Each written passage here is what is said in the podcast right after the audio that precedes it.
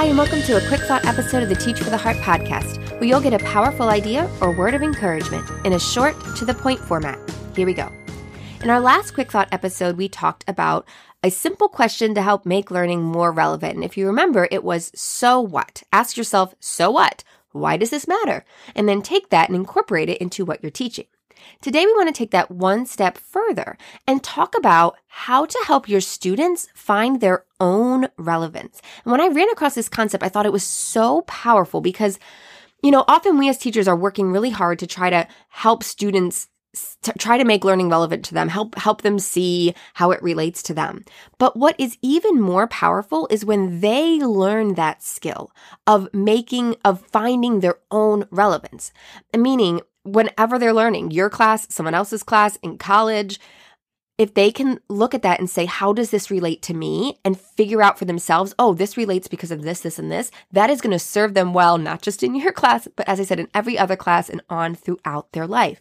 So we can actually help them learn that skill of finding their own relevance. And we don't have time to get into a ton of detail here, but I just want to kind of paint that, just put that thought in your mind. Um, that first, you can teach your students how important it is to find relevance, to, to think about um, what it has to do with them.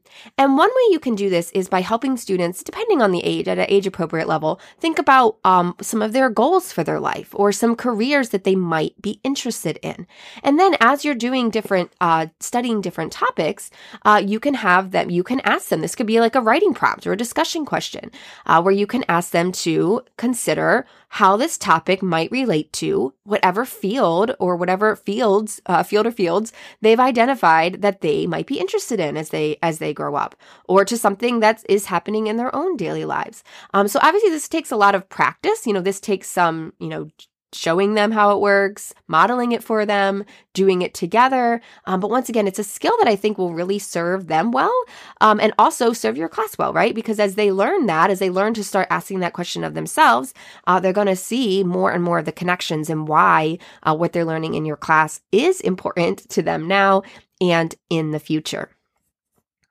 Now, right now, we're approaching the very end of the year, so you don't have a lot of time to practice uh, this skill with the students that you have this year, but the end of the year can be a great time um, to explore this concept, right? And to think about, you know, let's think back on what we learned this year, um, how it might relate to what you want to do in the future. So, this is actually, this could actually be a great way to do an end of the year review. And then when you start next year, you can start earlier in the year asking this and make it a habit um, of your classroom in future years. I hope you found this idea helpful. I was really intrigued by this idea when I was researching um, for our brand new um, Teach for the Heart mentorship program, and we were I was working on a whole lesson about how to make learning more relevant uh, for your students as part of the Teach for the Heart mentorship. Um, so, if you are interested at all in being mentored and going through our mentorship program, I would love uh, to tell you more about it. We have a free training uh, that will help you learn more about the mentorship, as well as just give you some great um, some great tips. It talks about three mistakes that really keep you um, from creating a class that you and your students enjoy together. And so you can check out that free training, no obligation, and then it will also share with you information about the mentorship so you can find out exactly how it works and see if it's right for you. So all of that is at teachfortheheart.com slash free. Sign up for the training and um, we'll follow up with all kinds of information.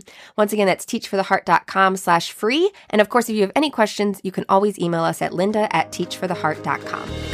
Well, thank you guys again so much. I look forward to speaking with you again soon. In the meantime, keep growing, keep trusting.